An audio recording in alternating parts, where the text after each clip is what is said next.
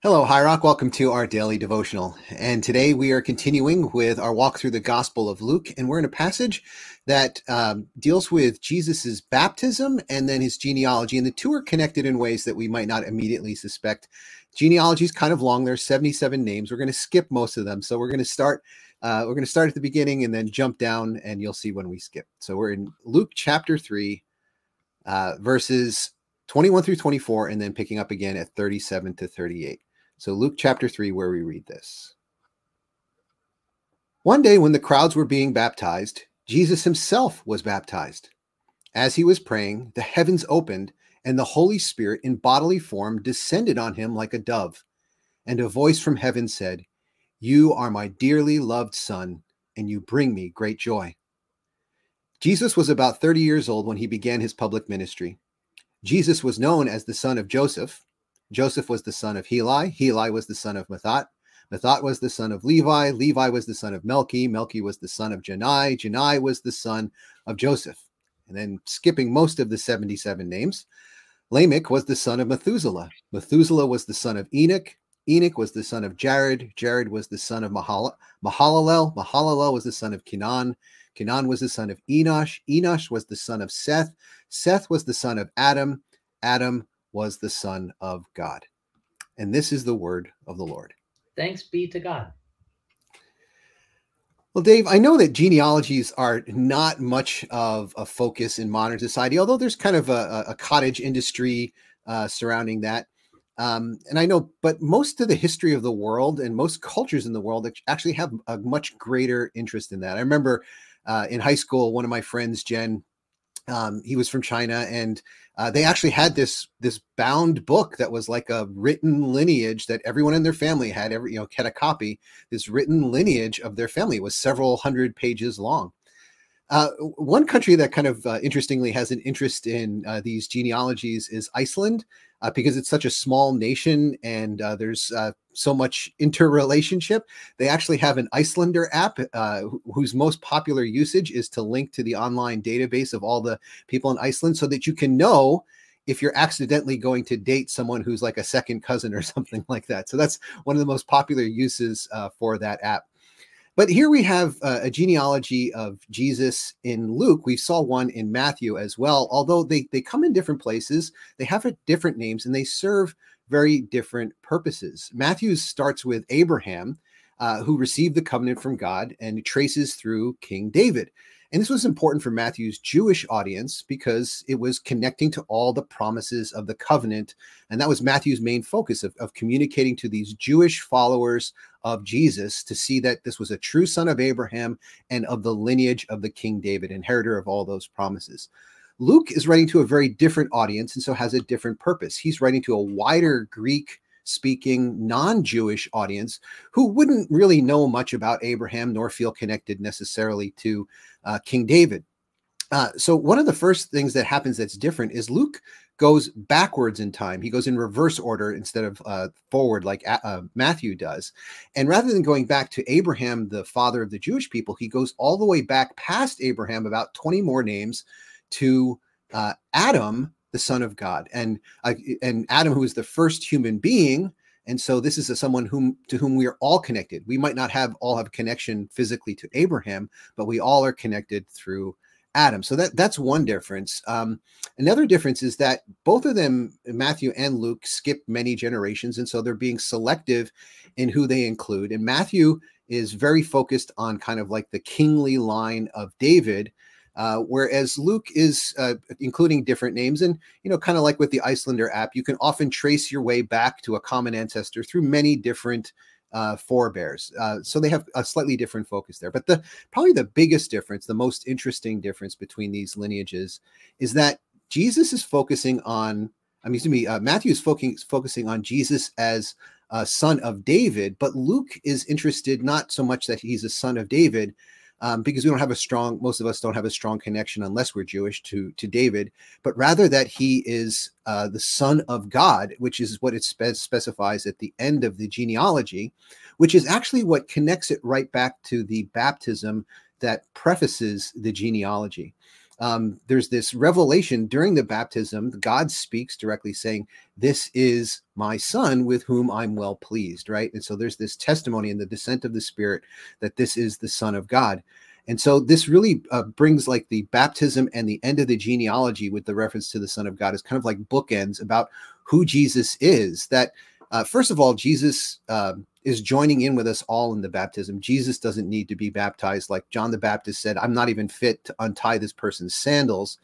Um, he's never sinned. He doesn't need to repent, but he's identifying with us all in the same way Luke is connecting Jesus to us all by connecting him all the way back uh, to Adam. And so Jesus is identifying with us all and is already beginning to take on the sin of the world. It's not something that just happens at the cross, although that's the fulfillment of it, but it's happening already here where Jesus is entering into our baptism. Uh, Dave, I'm wondering what you see in today's passage. Well, as you know, because you've heard me preach on this and we've talked about it, that I I actually sort of read this baptism story with a in a slightly different way. Uh, in that you know, you've talked about how Jesus is identifying with the people, right? As he's, you know, they're getting baptized for their own sins, he's getting baptized for the sin of the world. Uh, I, I, my, the nuance to me actually feels very meaningful. Uh, I, my way of reading it is that all of the people going to have their sins washed away in the Jordan. You know what happens if you take a whole bunch of like a you know wash a bunch of clothes in in the same water even when you wash your car you look at the water after you're like oh my gosh this is disgusting right? All of the dirt now is in the water. And uh, and so actually what Jesus is doing is going into the to the place where everyone else has been baptized, have their sins washed off. Jesus is going into the dirty water to suck it all up, to take it all onto himself, right? He's absorbing the sin of the world. And he's now carrying this sin that wasn't his, it's our sin, right? That he now is taken on. And that's how he's going to go to the cross, right? And our sin is nailed to the cross. Well, how does that happen? Right? How, how did Jesus sin? How did my sin get on Jesus? It was the baptism. And so there's this way that as, as Jesus is, is, you know, very literally being baptized in the water, he's symbolically absorbing all of our sin and taking responsibility for it which is why I think the baptism of Jesus is such a big deal because it's it's then right? Jesus has this choice and jesus makes a choice to now you know take all this on. And it's after that that jesus is going to go out and experience temptation and all these kinds of things because now he's carrying the sin of the world. So to me that's always been a, subtle but i think really significant uh, difference and way of just appreciating what's going on in this story. And why is it that multiple gospels tell the story of Jesus' baptism, which is a little bit of a factoid, you know, kind of like a irrelevant detail, if it's not for this, I think. Uh, but then the other piece that, of course, sticks out to me, I think is one of the most important moments, devotionally at least, is one of the most important moments in the scriptures. And I know I say that a lot, but this one is. This one is one of them. Uh, is it, when it says that at, right as he's being baptized, he comes up and it says the Holy Spirit in bodily form descended on him like a dove. And a voice from heaven said, You are my dearly loved son, and you bring me great joy. And I think this is such an important thing because it's before Jesus goes out to be tempted. It's before you know, all of the um, uh, any of the good stuff that Jesus is going to do, all the miracles and all the incredible teaching, all the amazing stuff that would make you know you you would think the the father in heaven would be like, oh, now I'm proud. Look what this kid did. He hasn't done any of it yet, and it's now before he's done any of these things that the father assures him, "You are my dearly loved son. You bring me great joy." And and the reason I think this is so is significant for all of us is there are a lot of us who are laboring and laboring and laboring and laboring, trying to do good things in order to hear God say, You are my dearly loved child. You bring me great joy. We're hoping that we're going to hear hear that. And, and yet, instead of coming at the end of his ministry, it comes at the very beginning, before it really even begins. And I think I need to start hearing this and then living out of the love of God rather than living in search of the love of God. I think that makes all the difference in the way that we live, in the way that we treat others, in the way that we understand ministry. if I can live as one who is loved rather than one who longs to be loved, well, then I'm going to have so much to give. Right? I'm going to be able to now to offer love to other people instead of trying to extract it every little place I can get it, which is the way so many of us live. And so it's so essential that we hear this good news, that we read the Gospels, that we're reminded daily of this, uh, of, of the, the way our Father loves us. We need to be reminded of this all the time because all the time we go out into the world and everyone tells us that we're really not all that good. We're certainly not good enough. We're not very valuable. Nobody really cares. And we just see it reinforced in a million ways. And it's hard not to believe. And that's why I need to come back and be reminded again and again and again every day. No, I, I am loved. I am created by God. And the Father of everything and everyone loves me. And now I'm going to go out with confidence instead of going out in search of something. And so, anyway, I think that to me is such a, a key piece of the way that we follow Jesus. And I, feel like, you know, I'd encourage all of us, maybe as you're praying today, right? Listen for that. Ask God, am I your dearly loved child? Do I bring you great joy? Bring that to God in prayer because it is true. And yet, so few of us can hold on to that truth. And I, I think that our insecurity and our anger and our fear and anxiety, so much of it comes out of that rather than being able to just have the confidence and assurance, the comfort that we'd have even moments, I don't really know what's going on, but you know, it seems like these circumstances aren't quite working out right very well for me. But you know what I know? I know that the one who can control everything loves me like crazy. So I'm not going to worry too much. And I think that really changes the way that we live.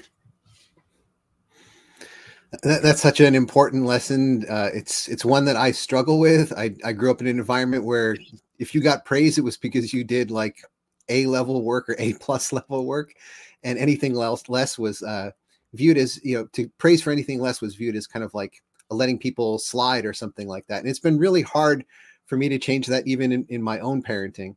And it reminds me of this uh, uh, uh, uh one of the football coaches at Wheaton who had worked with a professional coach uh, professional football coach, and he said that this person's uh, particular leadership style, the reason why he was successful was he chose wounded people, people who were deeply wounded and who had this deep need for this kind of uh, approval and, and being good enough. And he was able to capitalize on their woundedness to get performance out of them.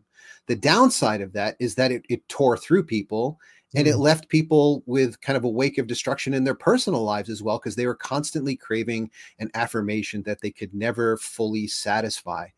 And so it, it, was it was kind of a parasitic form of leadership. And this this this person was contrasting it with the way that that that jesus leads and, and the way that god the father here is is leading leading jesus. And i think it's a really important lesson for us to remember to operate out of love having received love rather than out of the you know performing out of a desire to finally satisfy that need to be loved which when we do it that way ends up never being satisfied because we can never know if we are truly good enough if we've done well enough.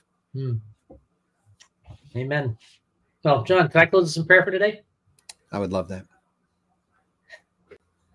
Lord we recognize this truth that you came and that you didn't just come to watch or to jeer or to stand at a distance, Lord, that you got dirty.